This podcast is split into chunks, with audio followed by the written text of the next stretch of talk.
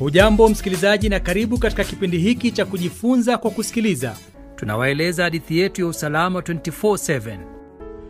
Licha ya kupewa kashfa na kudharuliwa na wananchi kila siku, askari wetu wa vikosi vyote kuanzia askari polisi, askari wa trafiki, askari jela na majeshi yote ya anga, maji na nchi kavu, na hata askari wa vitengo vya kibinafsi visivyokuwa vya kiserikali vinavyoweka usalama majumbani mwetu, barabarani, mabenki, hospitali, jela, mipakani na kwengineko, sio wakati wa asubuhi, mchana au usiku wanapojitolea kwa kila hali, wakati wa mvua, jua, baridi au upepo mkali, na kuziacha familia zao ili kutulinda na kuacha tukiwa salama.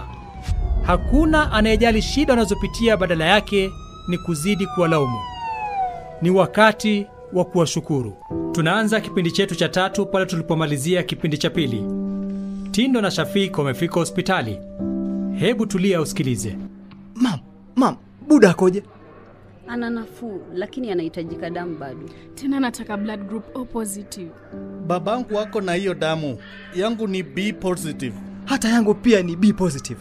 Sote sisi hatuwezi kumpa damu baba, he needs O positive. Uh, vacha niulize uh, baba yangu kama anaweza kuja kutoa hiyo damu. Shafik akiwa anatoa simu kumpigia babake, tuangalie kunatokea nini katika benki ya marembo ambayo ni ya bwana Patel. Labda nikukumbushe tu kuwa bwana Patel alimwambia OCS Limo asiwahi kupeleka polisi katika benki hiyo ya marembo kwa sababu aliwashuku polisi hao ndio waliokuwa wanapanga njama za mamilioni ya pesa. Hebu tulia tujue kuna shida gani huko. Uh, mimi ni OCS Limo. Napenda kuwafahamisha kuwa hii banki ya Marembo imevamiwa tena hivi leo asubuhi.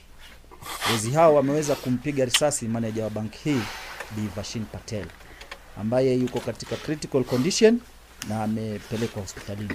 Pia we are closing this bank mpaka usalama wa wateja utakaporejea wa kawaida. Uh, nani mwenye swali?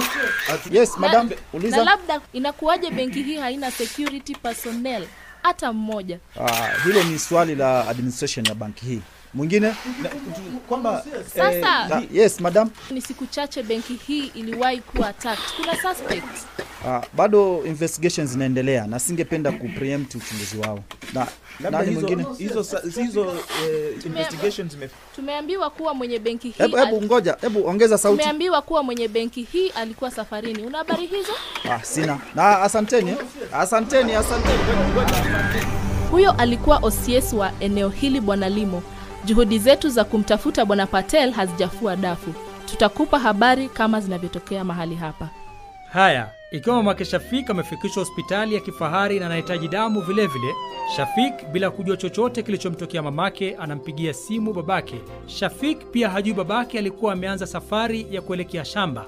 Alipokosa tiketi ya ndege, akaamua kutumia gari yake ya kifahari na dereva wake Chengo, wakaanza safari yao. waacha tusikie simu yake itapokelewa vipi.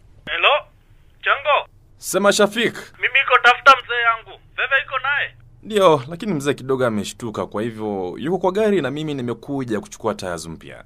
Kwani Veve iko wapi? Nimekuja kuchukua tires mpya. Hiyo taya ya zamani iko nini? Tulikuwa safari huko, tunaelekea kwa ile shamba ya mzee. Ndio? Terrorist wakatu attack. Sasa katika kutoroka, nikapanda mahali kulikuwa na jiwe kubwa, nikapasua taya zote za mbele.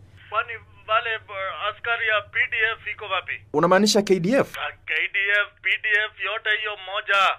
Ingekuwa sio hao, tungekuwa tumemalizwa sisi. Wao ndio walitusaidia kufukuza hao magaidi bwana. Wacha nikirudi kwa mzee, tutaongea. Haya basi wewe tajulisha mimi. Shafik amesikia upande mmoja tu wa hadithi.